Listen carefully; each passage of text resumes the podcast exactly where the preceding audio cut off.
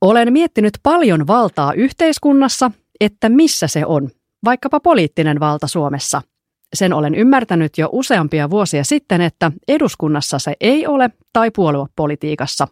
Mutta se, kuinka paljon yhteiskunnallista valtaa käytetään viestintätoimistoissa, on ollut aika hiljentävää huomata. Näin kuuluu viestintätoimistojen valtakirjan alkusanat, jotka ovat siteeraus anonyymiltä viestintätoimistossa työskentelevältä haastateltavalta. Procomin toimitusjohtaja Jarno Forsell, onko Suomen vallankäyttö keskittynyt viestintätoimistoihin eduskunnan sijaan? No ei, tämä ei kyllä pidä paikkaansa. Että kyllähän on pakko myöntää, että viestintätoimistolla on vaikutusvaltaa, mutta kyllä se poliittinen valta edelleen on jossain ihan muualla. No siitä voi keskustella, että onko se eduskunnassa vai onko se ministeriöissä ja virkakunnassa, mutta että esimerkiksi viestintätoimistoja, isompia poliittisen vallan käyttäjiä on kyllä tuolla edunvalvontajärjestöissä, ammattiliitoissa, toimialajärjestöissä ja niin edespäin. Että mä sanoisin, että, että viestintätoimistolla on merkitystä ja vaikutusvaltaa, mutta ei tilanne ei ole ollenkaan tuollainen kuin kirjan alussa kuvataan. Eli demokratia voi Suomessa edelleen suhteellisen hyvin. No kyllä, kyllä se voi, mutta pitäähän sitä koko aika puolustaa ja, ja, tota, ja itse on vahvasti sitä mieltä, että edunvalvonta, vaikuttajaviestintä ja loppaus, nämä on vähän eri sanoja tälle samalle ilmiölle, se on osa demokratiaa ja, ja tota, sen pitää vain olla avointa. Lämpimästi tervetuloa tiedotusosastolle. Tässä podcastissa puhumme viestinnästä, johtamisesta ja muutoksesta – minä olen viestinnän asiantuntijoiden ammattijärjestö Viesti ryn toiminnanjohtaja Siina Repo. Tervetuloa mukaan. Aika ajoin viestintätoimistojen käyttämä valta sekä rahalla ostettava vaikuttaminen nousevat julkisuudessa keskustelun aiheeksi. Elokuussa ilmestyi Matti Ylösen, Moona Mannevuon ja Niina Karin kirjoittama kirja Viestintätoimistojen valta, politiikan uudet pelurit. Ja tässä kirjassa aihetta on pohdittu laajasti. Tänään tiedotusosastolla puidaankin sitä, mitä viestintätoimistot käytännössä tekevät, miten ne käyttävät valtaa ja onko sitä syytä rajoittaa. Vieraanani on Procomin eli Viestinnän ammattilaiset ryn tuore toimitusjohtaja Jarno Forsell. Lämpimästi tervetuloa. Kiitos siinä. Kiitos oikein paljon kutsusta. Kiva, että pääsit tänne. Ensinnäkin onnittelut uudesta pestistä, jossa aloitit parisen kuukautta sitten, eikö niin? Kyllä, kyllä elokuussa. No niin, mitenkäs on työt lähteneet käyntiin? No kiitos kysymästä. Alkuhan on ollut aika vauhdikas. Mä yritän elää niin kuin aikaisemmin viestintäkonsulttina opetin tota, toimitusjohtajia, että se ensi, ensimmäiset sata päivää kannattaa käyttää hyvin. Eli silloin kannattaa tuoda uusia ideoita ja uusia aloitteita, ja, ja tota, koska se on sitä aikaa, jolloin ää, sidosryhmien, median ja yhteistyökumppaneiden kiinnostus kohdistuu organisaatioon. Ja, ja silloin kannattaa tuoda esille niitä omia ajatuksia ja niitä asioita, jotka on Prokomille tärkeitä. Sinulla on mielenkiintoinen ja monipuolinen tausta. Olet siis ollut itsekin konsulttipuolella, mutta sinulla on myös toimittajakokemusta. Joo, e, ensimmäiset 10-15 vuotta. Tämä on vähän, vähän tota häilyvä juttu, koska mä olin ensin 10 vuotta toimittajana eri medioissa ja sen jälkeen 9 vuotta yrittäjänä, josta osa, osan aikaa sitten tein journalistin hommia ja osan aikaa konsultin ja kouluttajan hommia. Eli sanotaan, että 15 vuotta on ollut toimittajana sitä ennen ja, ja sitten ruvennut pikkuhiljaa siirtymään kohti viestinnällisiä tehtäviä, viestintäkonsultointia ja, ja kouluttamista. No minkä koet nyt tässä nykyisessä tehtävässäsi tärkeimmäksi, tärkeimmäksi työksi, mitä viestintäjärjestön johtajana ajat? No kyllä se e- ehdottomasti tärkein asia on nostaa viestinnän merkityksen ymmärrystä laajasti yhteiskunnassa, niin, niin yrityksissä kuin muissakin organisaatioissa. Ja, ja kun se ymmärretään, niin se tietenkin auttaa sitten viestinnän ammattilaisia – saamaan vahvemman roolin siellä organisaatiossa niin, että heidän ääntään kuullaan ja heidän osaamistaan arvostetaan. Ja keinoja tälle on, on tietenkin sit monenlaisia, että mä, mä haluan rakentaa siltoja naapuriorganisaatioihin ja markkinointiviestinnän ja journalismin puolelle ja katsoa, että mitä kaikkea yhdessä voitaisiin tehdä, koska kaikki meillä on kuitenkin aika tavalla samantyyppinen tavoite, eli vahvistaa tämmöistä vastuullista viestintäkulttuuria ja mehän, mehän halutaankin, että Suomi voisi olla maailman paras tässä vastuullisen viestintäkulttuurin tota puolella. tässä on tavoitetta, mutta varmasti se on ihan mahdollinen tavoite. No kyllä mä uskon. Suomessa on kuitenkin luottamuksen kulttuuri verrattuna moniin muihin maihin ja meillä esimerkiksi mediaan, uutismediaan luotetaan kaikkein eniten maailmassa, että niin pohja, pohja tota, on kunnossa ja, ja nyt sitten lähdetään rakentamaan sen päälle. Olet siis taustaltasi toimittaja ja toisaalta sinulla on vahva tausta konsulttipuolelta, joten ymmärrät varmasti hyvin tätä keskustelua ja erilaisia näkökulmia, mitkä liittyy nyt viestintätoimistoihin ja tähän lobbauskeskusteluun. Millaisen ajatuksin olet viime aikoina seurannut tätä keskustelua? No kyllä sinänsä niin kuin on hyvä asia, että viestintätoimistojen rooli otetaan esille ja, ja erilaisten tietopyyntöjen avulla katsotaan, että mitä, mitä he on tehnyt erilaisille organisaatioille vaikka julkisella puolella. Mutta itseäni on tässä häirinnyt vähän se, että tässä keskustelussa viestintätoimistot nähdään yhtä kuin vaikuttajaviestintätoimistoina, mitä ne ei todellakaan ole. Eli mä uskallan väittää, että noin 90 prosenttia viestintätoimistojen työstä on jotain ihan muuta kuin sitä vaikuttajaviestintää, eli loppaamista. Eli suurin osa työstä on ihan tavallista viestintää, samanlaista mitä tehdään organisaatiossa muutenkin, mutta se vaan nostetaan ulkoa. Eli toivoisin, että tähän keskusteluun voisi tulla vähän lisää sävyjä niin, että nähtäisiin oikeasti se, mitä se viestintätoimistotyö oikeasti on. Tässähän tosiaan olisi tärkeää erottaa toisistaan tämä niin sanottu lobbaaminen ja tämmöinen poliittinen vaikuttajaviestintä, eli se, että yritys tai henkilö, ryhmä tai etujärjestö yrittää vaikuttaa esimerkiksi lainsäädäntöön tai pyrkii saamaan poliitikot muutoin puolelleen ja ajaa heille jotakin tämmöistä heille tärkeää asiaa. Ja Toisaalta sitten puhutaan myös some-influenssereista, olipas vaikea sana, joiden vaikuttaminen on sitten ehkä enemmänkin tämmöistä kaupallista kuin poliittista. Ja sitten toisaalta on vielä paljon tätä viestintätoimistojen perustyötä, jossa toimistot auttavat organisaatioita viestimään paremmin. Eli ihan sitä perusviestintäkauraa, ja viestintätoimistot tekee paljon toimintakertomuksia ja, ja tekevät erilaisia projektitöitä.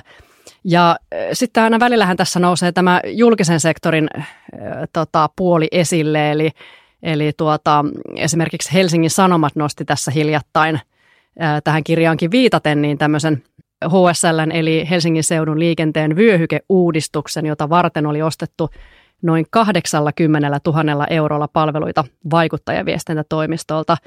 Ja nämä suuret euromäärät herättävät usein julkisuudessa kritiikkiä, mutta projektin tavoite sinänsä oli tärkeä, eli viestiä julkisen liikenteen käyttäjille mahdollisimman selkeästi ja tehokkaasti, että mikä käytännössä muuttuu, mikä on uusi systeemi ja mitä nappuloita pitää siinä matkakortin lukiessa käytännössä painaa. Että minkälainen ongelma niin mielestäsi on tämä, että näitä väärin ymmärryksiä vielä, vielä syntyy näissä tehtävänkuvissa?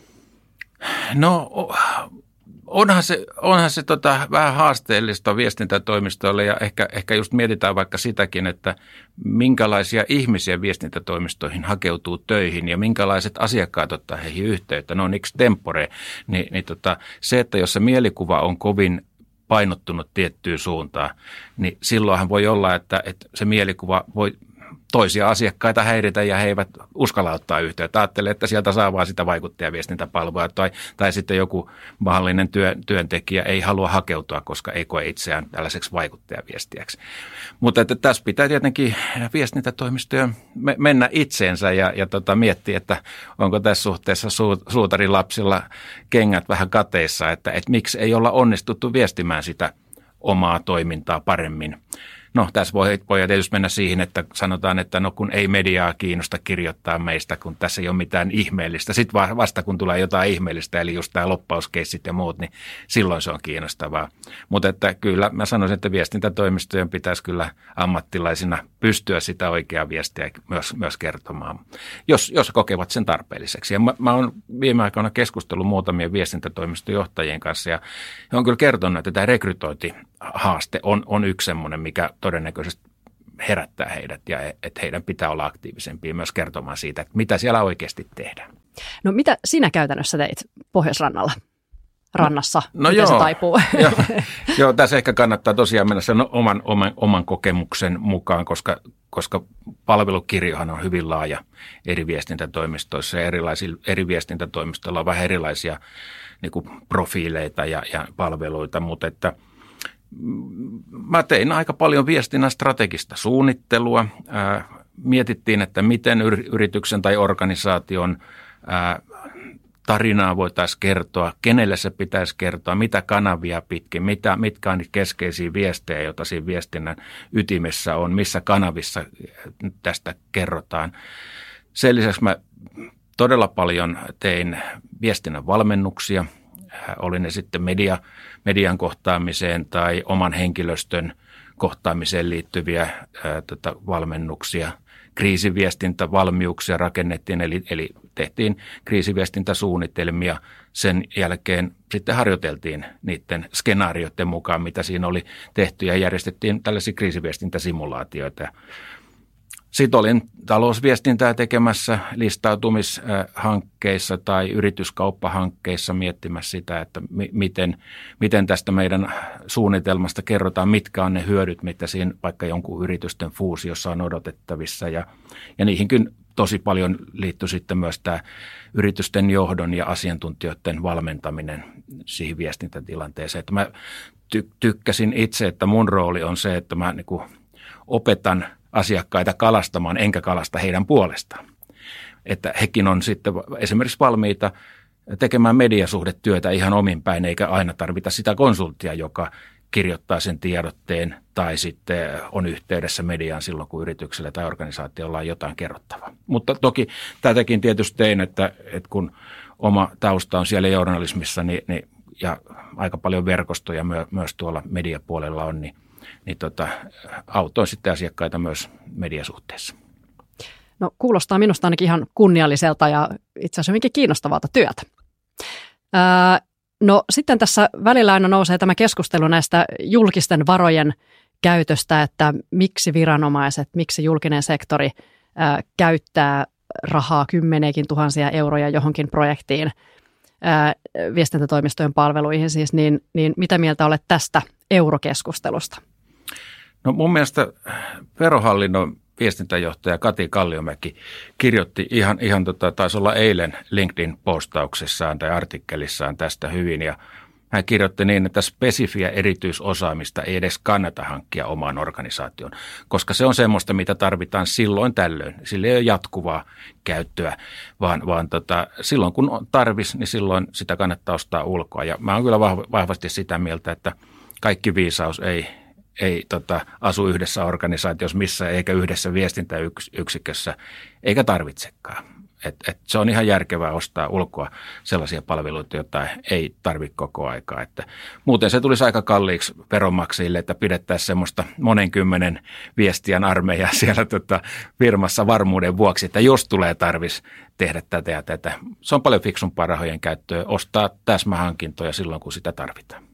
Eli tässä voidaan olla ikä, pikemminkin niin kuin säästämisen äärellä kuin rahojen tuhlaamisen vallassa. No kyllä mä näkisin sen, sen logiikan just näin. näin että. Ja toinen, toinen syy on tietysti se, että, että kyllä se viestintäkin on silloin äh, tehokkaampaa ja, ja, ja tota vaikuttavampaa, kun otetaan silloin tällöin myös organisaation ulkoa joku katsomaan, että onko ne asiat, mitä me tehdään täällä, onko ne vaikuttavia, onko ne kiinnostavia suuren yleisön näkökulmasta.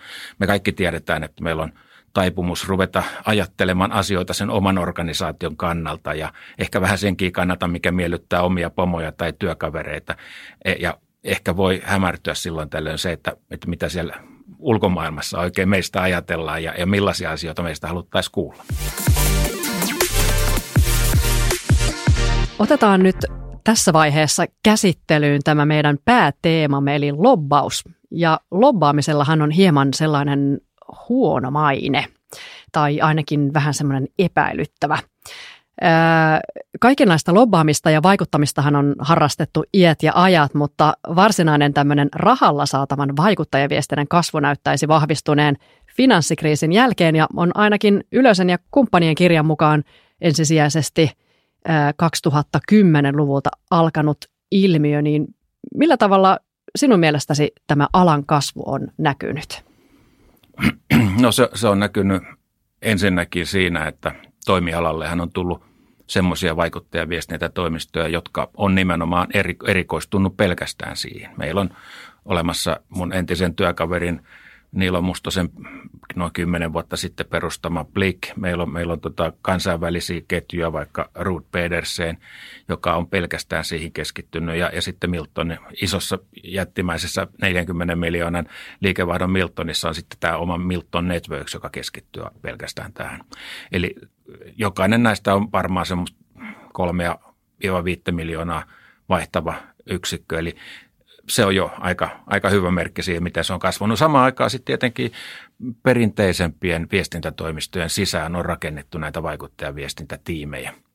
Mutta tota, niin kuin sanoin, niin niiden rooli kokonaisuudessa on kuitenkin suhteellisen pieni. Et, ei, mulla ei ole tästä faktaa, mutta suurin piirtein sanoisin, että tuommoista 10 prosentin luokkaa ehkä koko liikevaihdosta – No se näkyy tietysti myös niin, että, että kyllähän tuolta vaikuttajapuolelta poliittisista tota, erityisavustajakunnasta on sitten selkeästi tullut aika paljon virtaa tänne viestintätoimistopuolelle. Eli, eli tämä ammattikunta, vaikuttajaviestijät, niin, niin se on sitten muuttunut jonkun verran siitä, mitä se on aikaisemmin ollut. No ovatko vaikuttamisen keinot mielestäsi jotenkin muuttuneet tai koventuneet tai – vai onko sitten niin, että aihepiiriin vaan on nyt jotenkin kiinnitetty enemmän huomiota? No en mä sanoisi, että millään tavalla niin keinot on koventunut, mutta että kyllä ne varmaan muuttunut on. Ja itse asiassa mä usko, uskantaisin väittää, että ne on muuttunut avoimemmiksi. Aika, aikaisemmin tämä vaikuttajaviestintä on tapahtunut jossain kabineteissa, josta kukaan, ehkä jossain suomalaisen klubin kabinetissa, mistä kukaan, kukaan ei ole tiennyt mitään muuta kuin muutamat tätä herrat. Ja nyt se on ehkä kuitenkin demokratisoitunut, vaikka, vaikka edelleenkin toki sitä pidetään salamyhkäisenä ja, ja kun siitä ei oikein tiedetä, tiedetä mitään. Mutta että tilanne on avoimempaa ja, ja onhan, onhan viestintätoimistotkin itse asiassa nostanut profiiliaan aika paljon just näiden – tämmöisten vaikuttajaviestintäkeissien kautta, niin kuin esimerkiksi Tahdon kampanja, missä tota Milton oli mukana ja näin. Eli, eli meidän tai mun entinen työnantaja Pohjoisanta BCV on, on jo useamman kerran järjestänyt lopparikouluja, ihan avoimia lopparikouluja, jossa, jossa sitten on aika paljon yritysten, pörssiyritysten, mutta myös kansalaisjärjestöjen edustajia ollut parin päivän intensiivikurssilla opiskelemassa loppauksen jaloa taitoa. Tosiaan niin suomalaisiksi vaikuttajaviestintätoimistoiksi voi kutsua näitä jo mainittujakin. Täällä on Milton, Ellunkanat, Hillen, Nouton, Tekir, Ruud Pedersen, Blick, Demos Helsinki ja, ja sinunkin entinen työpaikkasi Pohjoisranta. Ja, ja näitä vaikuttamiskampanjoita aina välillä nousee, ää, nousee vähän mediaankin ja niitä sitten ää, ruoditaan. Ää, tahdon kampanjan lisäksi Miltonilla on ollut tuo Guggenheim-museon lobbaus – ja sitten Blikillä on ollut asiakkaana Boeing, joka puolestaan liittyy näihin hävittäjähankintoihin. Käytiinkö sinun aikanasi Pohjoisrannassa keskustelua vaikuttamisen eettisistä kysymyksistä, eli nousiko aihe mitenkään siellä esiin? No palaan tuohon ihan kohta. Haluan vaan lisätä, että, että hävittäjähankinta, sehän oli todella iso iso juttu monille viestintätoimistoille ja ne sai sieltä tota, aika hyvät tilit varmaan tehtyä ja, ja Blikin lisäksi siellä oli melkein kaikki muutkin, eli Miltonilla oli tota, Saab Gripen asiakkaana ja, ja Tekirillä tämä valittu Lockheed Martinin F-35, siellä oli äh, Kokoms, Kaiku ja Ruud Pedersen kaikki mukana. Eli, eli se oli, kun tämmöisiä valtavia hankintoja tulee, niin tota, ei mikään ihme, että nämä, nämä sitten tota, vetää No niin, siellä oli moni sitten samassa. Siellä oli moni, itse, itse en ollut mukana kyllä näissä karkeloissa. Mutta jo, kysyit tätä, että keskusteltiinko eettisistä kysymyksistä, niin, niin tota, ilma, ilman muuta siis ä, isoissa kansainvälisissä viestintätoimistoketjuissa, esimerkiksi pohjoisesta BCV tai Börsen Wolf, se meidän emoyhtiö oli, oli silloin ja on edelleenkin pohjoisanalla, niin, niin siellähän on ä, omia tämmöisiä ä, eettisiä koodistoja, eettisiä sääntöjä, joita vuosittain kaikkien konsulttien pitää käydä läpi kurssit ja, ja päästä läpi niistä. Ja ne keskittyy tietenkin aika paljon siihen, ä, miten, miten tota, toimitaan, jotta täytetään lain kirjaimet ja, ja ne lainkirjaimet isoissa konsernissa on niitä, että pitää tietää, mitä, mitä Yhdysvalloissa ja, ja Euroopan unionissa, unionissa ja Suomessa on, on säädetty. Mutta sen lisäksi myös paljon tämmöisiä niin kuin, äh, tasa-arvoisuus, monimuotoisuus ja inkluusioasioita kuuluu, kuuluu näihin, näihin sääntöihin. Eli, eli tota, hyvin laajasti näitä eettisiä sääntöjä on, on siellä. Sen lisäksi äh, nämä asiat tulee vastaan viestintäkonsulteille isojen asiakkaiden kautta, koska nämä isot asiakkaat taas edellyttää, että viestintäkonsultit käyvät heidän niin kuin sääntöjen mukaiset koulutukset ja kurssit ennen kuin pääsevät sitten tekemään yhteistyötä. Et, et, kyllä siellä niin kuin toimialalla on tätä eettistä keskustelua ja, ja tota, sen lisäksi tietenkin on, on meillä kaikilla viestiöillä on nämä omat tota, eettiset säännöt. Ne, jotka kuuluu viestiin tai ne, jotka kuuluu Prokomiin, niin me ollaan sitouduttu ensinnäkin suomalaisiin viestinnän eettisen neuvottelukunnan sääntöihin.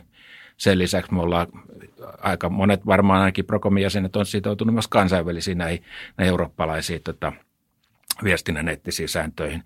Ja, ja sitten jos mennään ihan siihen ruohonjuuritasolla siihen konsultin arkiseen elämään, niin kyllä niitä tilanteita tulee vastaan, jossa harkitaan, että, että voiko tämän ja tämän asiakkaan ottaa ensinnäkin firma, firman asiakkaaksi, onko se, onko se arvot semmoisia, että me voidaan jakaa ne, ja sitten jokainen konsultti pystyy myös tietenkin tekemään päätöksen, että jos tulee eteen, että, että tuletko tähän tiimiin mukaan, niin, niin voi harkita ja, ja arvioida, että jos se asiakkaan arvomaailma ei, ei sovi itselle tai näkee, että siinä, siinä tota, joutuu epämukavaan tilanteeseen, niin siitä asiakkuudesta voi kieltäytyä. Eikä se ole mikään syy ruveta sitten myöhemmin häntä millään tavalla niin kuin syrjimään, että se on ihan jokaisen oikeus. Ja it, itsekin on ollut suosittelemassa ö, työnantajalle, että tarjousvaiheessa, että ei, ei, ei kannata lähteä tarjoamaan, koska tämä, tällä tota, asiakkaalla on, ei ole puhtaat jauhot pussissa. Mitä vaikuttajatoimistot käytännössä tekevät, kun he pyrkivät vaikuttamaan? Onko sitten vaan puhelinnumero on taskussa ja sitten soitetaan oikealle ihmiselle vai minkälainen prosessi se no, oikein joo, on? No, se, se on ehkä vähän pitempi, pitempi prosessi kuin se, että otetaan yhteys johonkin poliitikkoon ja, ja, tai virkamiehen ruvetaan vaikuttamaan. Ja kyllä se, kyllä se yleensä lähtee siitä, että lähdetään asiakkaiden kanssa – kiteyttämään niitä asiakkaan tavoitteita. Se tavoite voi olla joku ihan konkreettinen lause esimerkiksi johonkin lakiesitykseen. Tai se voi olla konkreettinen lause hallitusohjelmaan tai jonkun puolueiden. Nyt on ajankohtaista tämä tota, vaaliohjelmiin vaikuttaminen ja, ja tuleviin hallitusratkaisuihin vaikuttaminen. Voi, voi olla tämmöisiä konkreettisia tavoitteita tai sitten voi olla yleisempiä, vaikka jonkun toimialan edunvalvontaan liittyviä, että, että lähdetään vaikuttamaan vaikka julkisen mielipiteen kautta myös po- politiikkaan. Eli nämä tavoitteiden kiteyttäminen on ensimmäinen asia ja, ja sitten tietenkin pitää lähteä miettimään, että ketkä on niitä vaikuttajia, joilla oikeasti on sananvaltaa tämän asian niin kuin e-, eteenpäin viemisessä ja ketkä on semmoisia, jotka mahdollisesti vastustaa näitä omia näkemyksiä ja sitten lähdetään miettimään, että että kannattaako uhrata paukkuja niihin vastustajiin vai, vai tota, lähteä niihin aidalla istujiin sitten vaikuttamaan. Ja ja, ja tota, sitten mennään ihan niin kuin viestintäsuunnitelmista ja strategioissa ylipäänsäkin, niin määritellään viestit ja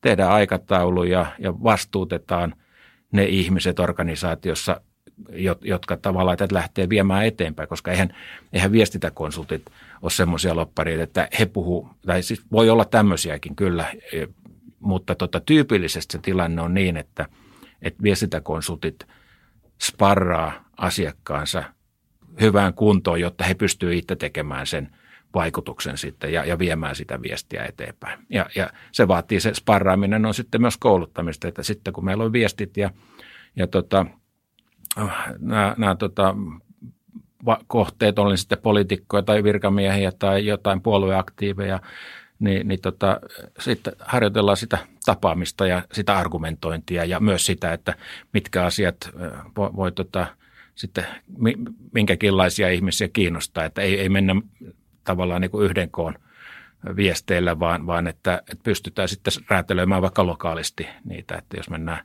tietty, tietylle paikakunnalle, niin siellä on vähän erilaiset haasteet. Ja nämä ovat käsittääkseni myös pitkiä prosesseja, että edellisenä iltana, kun on vaalit, niin ei silloin aloiteta vaikuttamista, vaan katsotaan tarkasti sitä vuosikelloa ja muuta näitä vaalien ajoittumisia ja aloitetaan tämä vaikuttaminen hyvinkin ajoissa. No varmaan, jos puhutaan eduskuntavaalivaikuttamisesta, niin kyllä se on alkanut varmaan vuosi sitten. Viimeistään viime keväänä on pitänyt olla aika, aika hyvät tota, suunnitelmat speksit olemassa. Ja sitten tietysti kun mennään vielä Euroopan unionissa tehtävään vaikuttamiseen, niin, niin sitten voi olla vieläkin pitemmättä aikajänteet ja varmaan, varmaan onkin.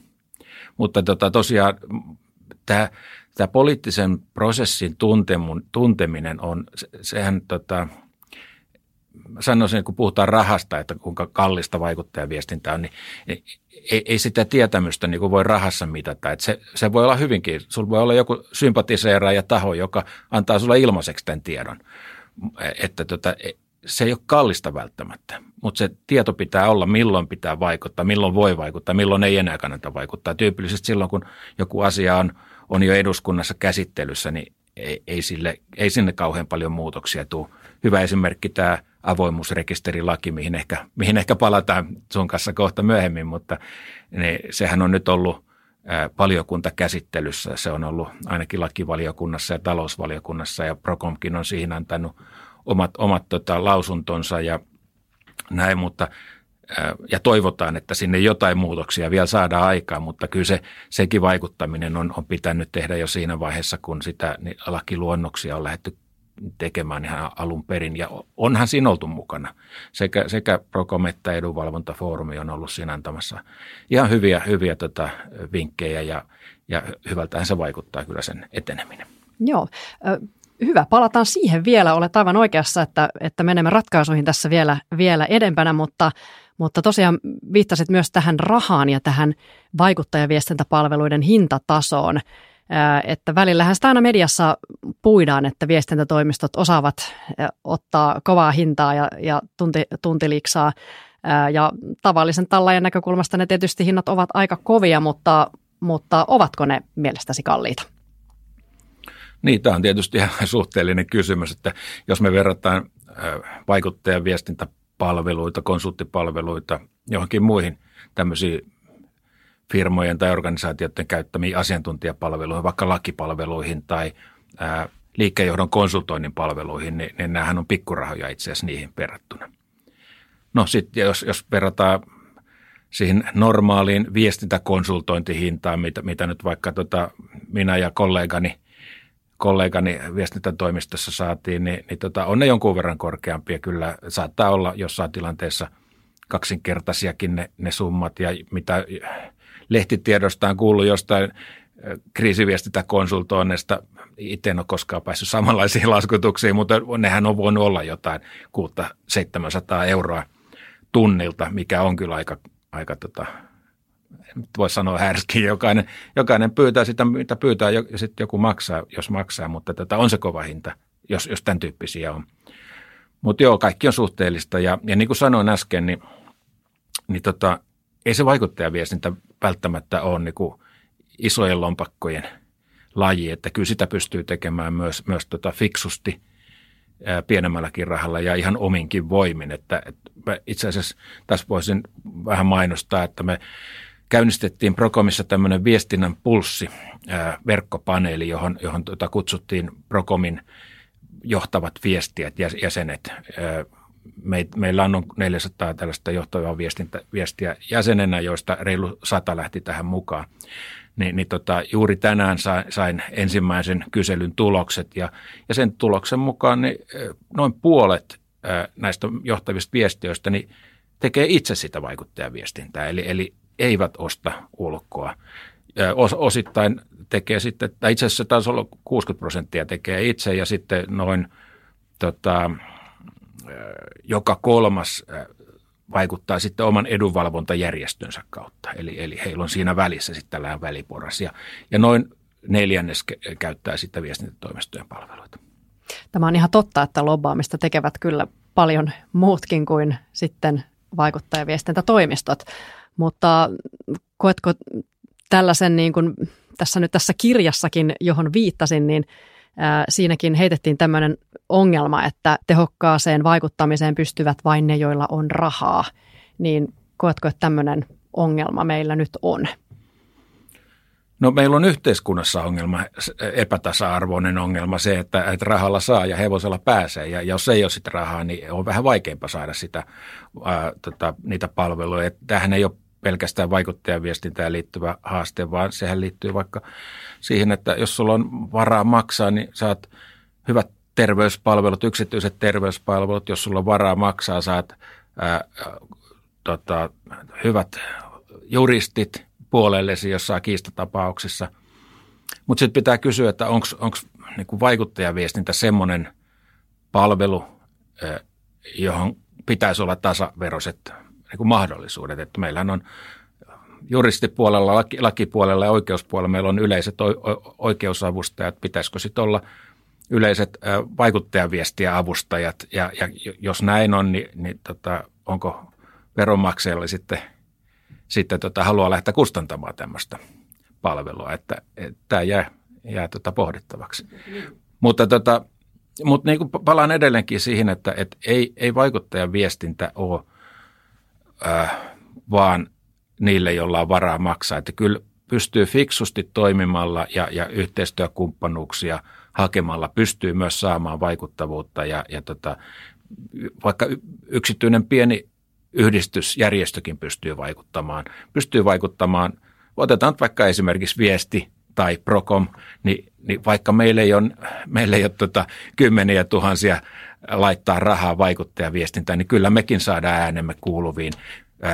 Mä luulen, että molemmilla on, on semmoinen maine ja semmoinen selkänoja, että jos me halutaan access-pääsy jollei poliittisen päättäjän luo, niin me varmaan päästään kertomaan oma asiamme – meillä on mahdollisuus vaikuttaa median kautta ja media taas vaikuttaa sitten poli- poliitikkojen ajatteluun. Et ei, ei se, en näe sitä tämmöisenä niin isona ongelmana kuin nämä viestintätoimistojen valtakirjan kirjoittajat näkee.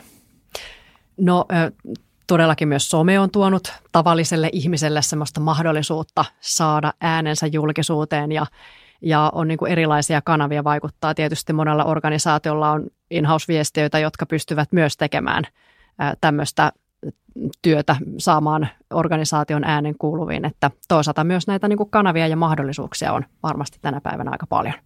Kyllä, ehdottomasti. Ja, ja, ja yksi, yksi tapa myös tehdä vaikuttavaa viestintää on, on nimenomaan influenssereiden kautta. Sehän on eri asia kuin tämä vaikuttajaviestintä, mistä me nyt ollaan puhuttu, mutta, mutta kyllä, kyllä silläkin on, on vaikuttavuutta ja, ja tota, sillä tavalla voi, voi myös saada tavoittaa semmoisia yleisöjä, jota ehkä sillä normaalilla vähän virallisemmalla viestinnällä ei pysty samaan aikaan. Onko sinun mielestäsi viestintätoimistoilla tällä hetkellä jotenkin liikaa valtaa?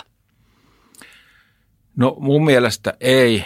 Ja niin kuin, niin kuin aikaisemminkin tuossa alussa äh, listasin niitä tahoja, jotka oikeasti käyttää poliittista valtaa, siis poliittisen koneiston ulkopuolella on nämä edunvalvontajärjestöt ja, ja ammattiliitot ja muuta, joita, joita tietenkin puolueet, vähän eri puolueet, eri, eri tahoja kuuntelee kohtuullisen herkällä korvalla – mutta tosiaan mulla on tästä ihan tuoretta tietoa, mitä, mitä taas meidän johtavat viestijät ajattelee. Me, me kysyttiin tässä viestinnän pulssiverkkopaneelissa, että käyttävätkö viestintätoimistot sinun mielestäsi ää, poliittista valtaa, niin, niin 56 prosenttia oli sitä mieltä, että kyllä käyttää jonkin verran ja, ja muutama prosentti, että paljon. Ja, ja tota, sitten 26 prosenttia kertoo, että eivät lainkaan. Eli kyllä mä niin kallistun tähän enemmistön puolelle, että kyllä, kyllä ne käyttää valtaa, mutta eivät kyllä niin kuin mitenkään kokoaan isommin, näin, näin mä sanoisin. Ei liikaa eikä liian epäilyttävästi.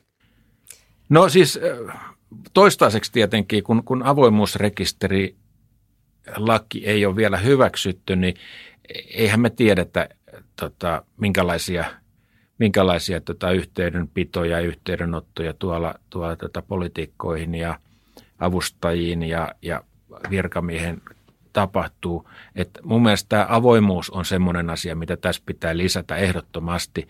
Siitä huolimatta, että mitään suuria mörköjä siellä kaapissa ei olisikaan. Procomhan oli jo vuonna 2014 perustamassa, me perustettiin ö, oma lopparirekisteri, joka perustuu vapaaehtoisuuteen. Ja, ja tota, ajatus oli se, että sitä kautta saataisiin sitten tämmöinen itsesääntely tavallaan mekanismi päälle, mutta ei, ei, se, ei se oikein onnistunut. Siihen tuli vaan niin kuin alta sata ilmoittautunutta ja kun me tiedetään, että loppausta tekee aika paljon moni muu kuin, kuin viestijät, niin, niin tota, näin, näin kyllä, että tämmöiselle niin kuin ihan viralliselle avoimuusrekisterille on kyllä tarvetta ja hyvä, että se on tulossa. Hmm. Joo, todellakin niin äh, on ollut pitkään tämmöinen aktiivinen lobbarirekisterin puolesta puhuja ja, ja pääministeri Sanna Marinin hallituksen hallitusohjelman mukaisesti niin Suomeen oltaisiin säätämässä tämä avoimuusrekisterilaki, joka näin tuttavien kesken lobbarirekisterinä tunnetaan ja käytännössä siis lobbareiden pitäisi jatkossa ilmoittaa rekisteriin kaikesta eduskuntaa ja ministeriöihin kohdistuvasta vaikuttamistoiminnasta, niin – niin ö, olenko ymmärtänyt oikein, että koet varmaan aika hyödylliseksi tällaisen rekisterin voimaantulon, jossa sitten suunnitellusti vuonna 2024 tulee voimaan? Joo. Ky- kyllä se ihan tervetullut on ja, ja näkisin, että niin toimialalla myös viestintätoimistot ja edunvalvojat ylipäänsä tuolla yrityksissä ja yhteisöissä on, on sen kannalla. Että ne lausunnot, mitä lakiin on tullut, niin en ole juuri nähnyt, että kukaan olisi sitä sitä vastustanut. Mä toivoisin, että tämä rekisteri avoimuudellaan poistaisi tietynlaista mystiikkaa tästä loppauksesta, tekisi sitä vähän enemmän arkista ja ymmärrettävää ja, ja tota, sitä kautta ää, lisäisi luottamusta. Ää, riittääkö mielestäsi, että ministeriöt ja eduskunta raportoivat vai, vai tai lobbarit raportoivat heihin liittyvästä vaikuttamistoiminnasta vai pitäisikö siinä olla virastot mukana? No kyllä, kyllä Pracom on ollut sen, sen kannalla niin kuin alusta pitäen, että tämä voisi olla laajempikin tämä rekisterin niin kuin toimeenpanovalta, eli, eli siihen voisi kuulua myös, myös tota valtion virastoja ja, ja mahdollisesti jopa ihan alueelliselle tasolle viedä sitä jossain vaiheessa. Mutta tota, tässä vaiheessa vaikuttaa siltä, että näin ei tapahdu ja ok, ei, ei, ei, ei sitten. Kerätään kokemuksia, tästä ministeriöt, eduskunta akselista ja siitä, miten, miten avoimuusrekisteri ja tämä raportointi toimii. Ja, ja jos sitten tulee tarvetta tutkia tilannetta ja tarkastella näiden kokemusten mukaan, niin tota, ollaan kyllä avoimia edelleenkin sille, että voidaan tota, katsoa, että josko sitä voitaisiin laventaa. Haasteena pidetään myös niin sanottua pyöröovi-ilmiötä, eli sitä, että politiikasta siirrytään näihin viestintävaikuttajatoimistoihin. Oletko sinä mitenkään huolissasi pyöröovi-ilmiöstä vai pitäisikö ihmisillä olla vapaus työskennellä missä haluaa ja milloin haluaa? Mun mielestä tämmöinen tehtäväkierto, en puhu pyöröovi-ilmiöstä, vaan tehtäväkierrosta, niin, niin tota, se on ihan luonnollista ja, on ihan, pitää olla sallittu, että ihminen voi uransa eri vaiheessa olla, olla erilaisissa rooleissa. Että meillä on – ihan tuoreitakin tapauksia, jossa ison median päätoimittaja on siirtymässä nyt sitten finanssialan tota, johtoon loppariksi. Ja, ja meillä on tämän syksyn aikana muutenkin ollut, ollut tota, valtiosihteeriksi siirtynyt entinen konsultti entinen toimittaja ja entinen presidentin erityis- tai lehdistösihteeri. Ja, ja itsellänikin on taustaa journalismista ja sieltä sitten tota, konsultiksi ja sitä kautta järjestöjohtoon, että – ei, ei tämmöiset urapolut niin mun mielestä pahasta ole. Ja, ja tota, meidän jäsenistö on, on tässä aika pitkälti samaa mieltä, eli, eli tota, ei, ei pitäisi tämmöistä